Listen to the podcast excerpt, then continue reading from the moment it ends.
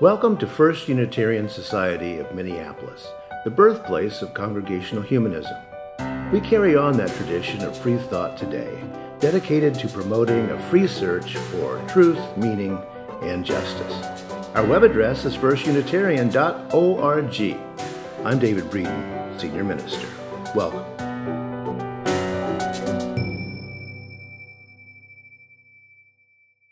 Thank you again, uh, Stella and Odin. You guys were amazing. Thank you, Allison, as well. Um, should have given you guys like the handheld mic and you could just hold it out and drop it when you were done. That would be appropriate. There's really not much to add to what's been said, but there's still a, a few minutes before mini meal, so see if I can do something here. I want to try to shed some light on what we've already heard. I want to see if I can help us further delight. Terrible pun, I know. Couldn't help myself. As noted earlier, the theme for this month of June is the path of delight. There isn't much in the world that's more delightful than seeing young people develop. Think of the milestones of birth, infants learning to walk, toddlers learning to talk.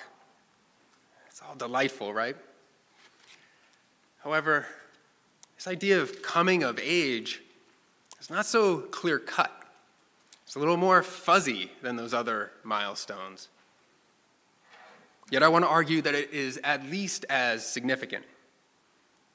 That's why, in cultures all around the world, this time of coming of age in the teen years is observed with elaborate rituals and initiation ceremonies, as Allison mentioned.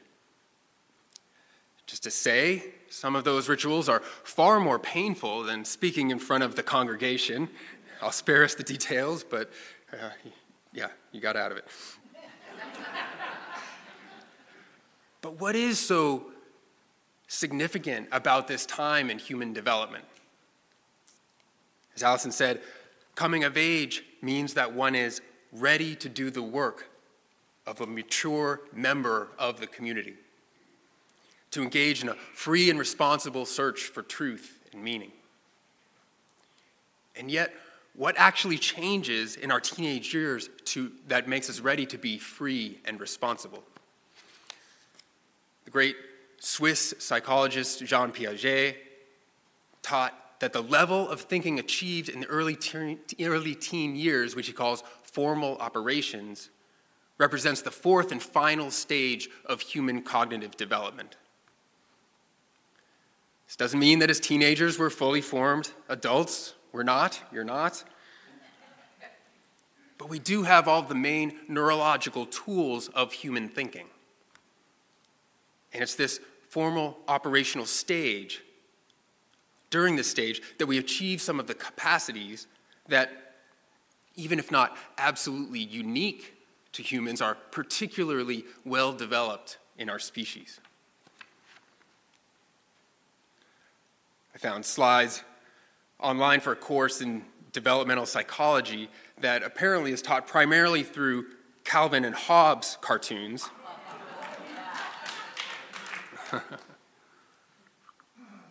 I'll read it for those who can't see it clearly on the slide. You're going to juggle eggs? asks Hobbes. And Calvin replies, It's a metaphor for life, Hobbes. Each egg represents one of life's concerns, and the goal is to give each the appropriate amount of individual attention while simultaneously watching and guiding all the others. Life is about balance and staying quick and alert as everything threatens to spin out of control. After the eggs splatter across the room, Hobbes observes, and sometimes we make a big mess of things. To which Calvin, himself covered in egg yolks, concludes, but the important thing is persistence. I'm not sure how old Calvin is supposed to be, but by our teens, we can understand abstract ideas like eggs representing life concerns, or concepts like balance and persistence. Further, we gain the ability to shape, manipulate, reform such ideas in our minds, independent of the things we actually see in the world. As David Breeden spoke about a few weeks ago when he was talking about creativity and creativity expressed, expressed in religions and in alternatives to religions. We can create whole worlds in our minds.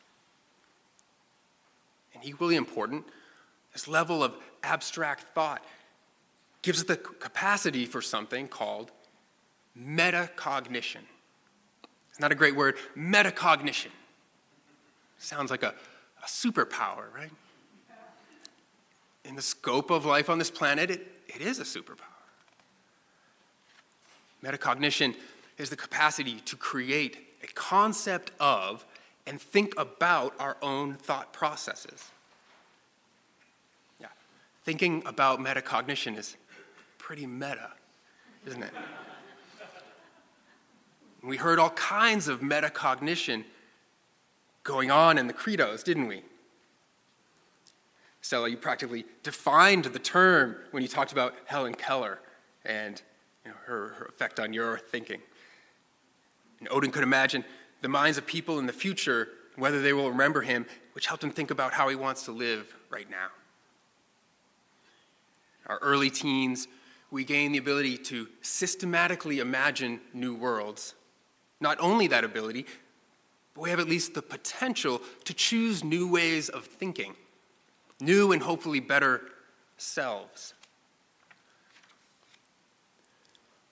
In his powerful, secular, and democratic socialist treatise, This Life, the contemporary philosopher Martin Hägglund reclaims the concept of spirituality. He subtracts any notion of metaphysical speculation, and he applies this word to the capacity to conceive and reconceive of ourselves, which he calls spiritual freedom. Spiritual freedom is different from what he terms as natural freedom. Natural freedom is the ability to move around in the world and make choices. It's a capacity that we share with all animals, all other species, and which itself is deserving of respect and reverence. But Hägglund says spiritual freedom requires the ability to ask which imperatives to follow in light of our ends as well as the ability to call into question, challenge, and transform our ends themselves. As long as we have a self relation, as long as we lead our lives in any way at all, the question of who we ought to be is alive for us. Since it is at work in all our activities, in, in engaging the question, what should I do, we're also engaging the question, who should I be? There's no final answer to that question. No other species we have encountered is capable of transforming its understanding of what it means to be that species. There's no final answer to the question of what it means to be human. In other words, to be human in the fullest capacity is to have to answer that open ended question what kind of human will I be? That's spiritual freedom. Now, there are ways in which our brains continue to develop into adulthood. There's hope for the rest of us. But in another sense, development slows by our teens and something else takes over. Human cognitive development is a linear process, generally. We know what to expect next. But this process leads to the open ended capacity for growth and change. We can call this open ended capacity for change a form of evolution. I'll note here that I'm drawing on the work of uh, the evolutionary biologist David Sloan Wilson, who I mentioned in my talk a few weeks ago. And of course, here I'm not talking about genetic evolution that takes place over long periods of time, many, many generations With recent innovations like CRISPR that could change, but I'll leave that for another day. Instead, if we take a more general concept of evolution,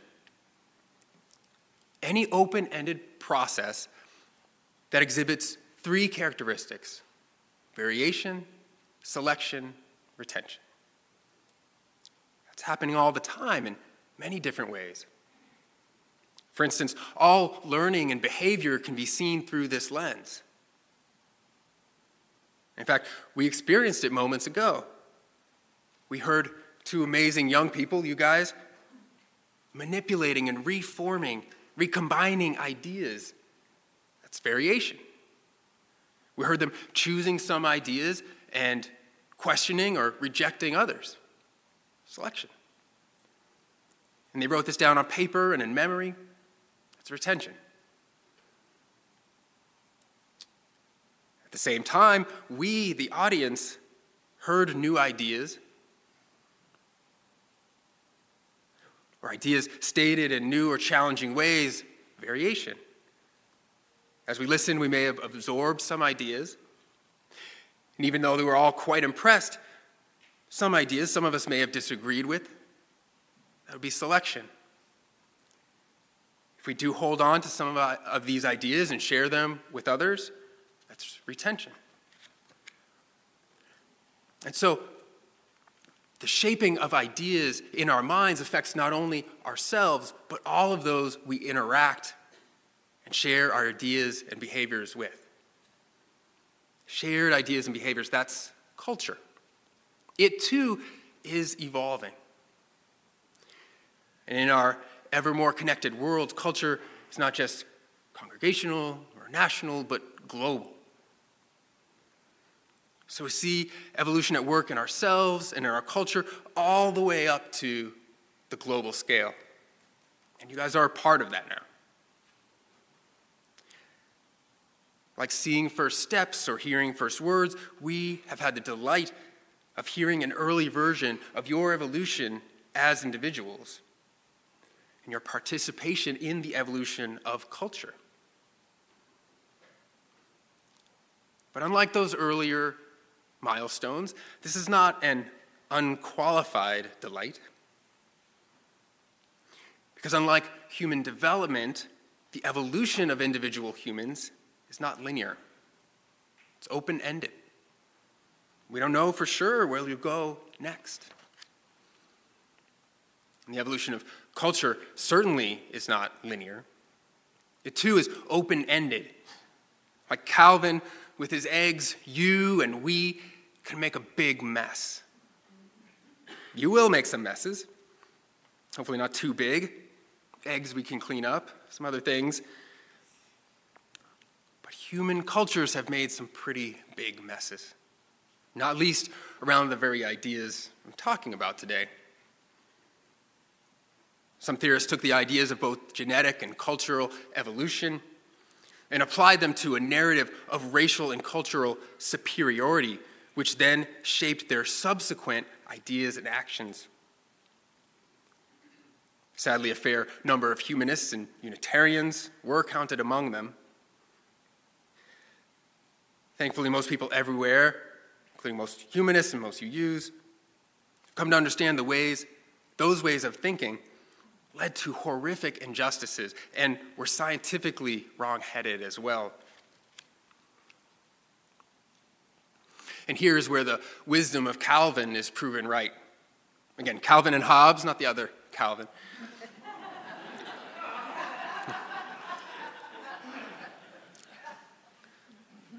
Persistence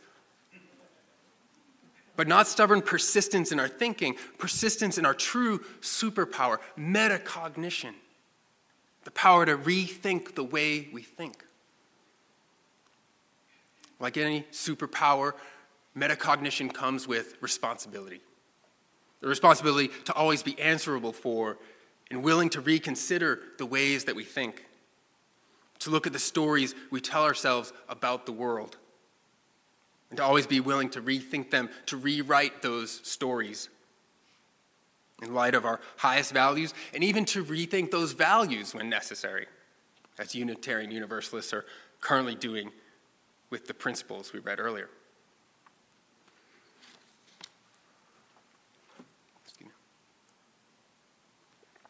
Speaking of rethinking, I cringe a bit to recall some of the ways of thinking I tried out. See if you can recognize the story behind this quote from C.S. Lewis in The Weight of Glory. It is a serious thing to live in a society of possible gods and goddesses, to remember that the dullest moment, most uninteresting person you can talk to may one day be a creature which, if you saw it now, you would be strongly tempted to worship, or else a horror and a corruption such as you now meet, if at all, only in a nightmare. All day long, we are in some degree helping each other to one or the other of these destinations. It is in the light of these overwhelming possibilities, is with the awe and the circumspection proper to them, that we should conduct all of our dealings with one another, our friendships, say all friendships, all loves, all play, all politics. There are no ordinary people. It's not a humanist story that we were hearing in there. It's not a liberal Christian story shared by many of our Unitarian Universalist friends. It's a fundamentalist story of a life that leads to inevitable eternal reward or punishment. In truth, I was never quite comfortable with all of that story's implications, but I craved a sense of meaning and urgency that it gave to everyday life, which the quote captures. Needless to say, I rethought that story for myself some time ago. In my latest version, of a story for myself relates to the ideas I've been discussing.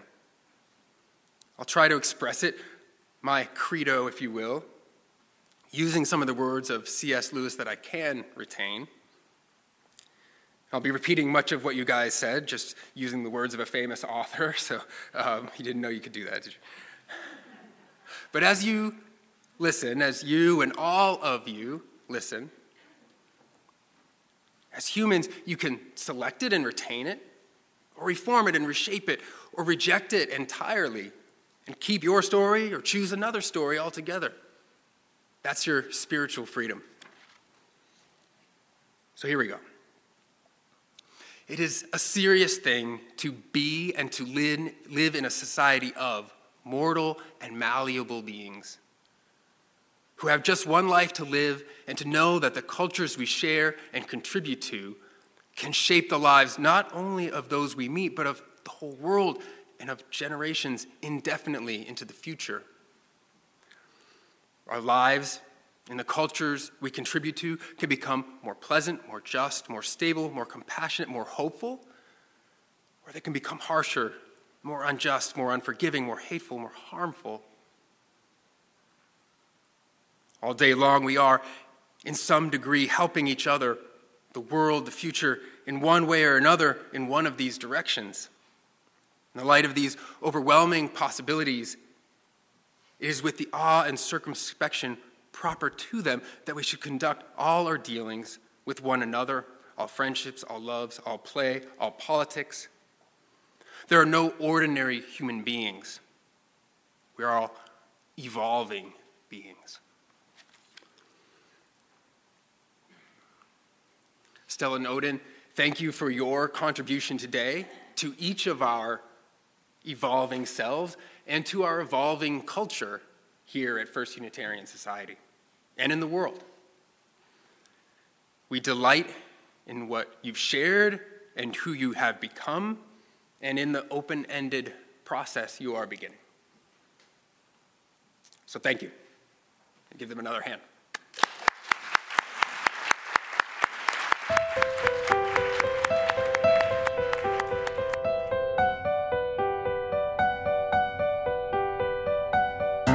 Thanks for listening. You can find much more about humanism and what's happening at First Unitarian Society in Minneapolis by visiting our website at firstunitarian.org.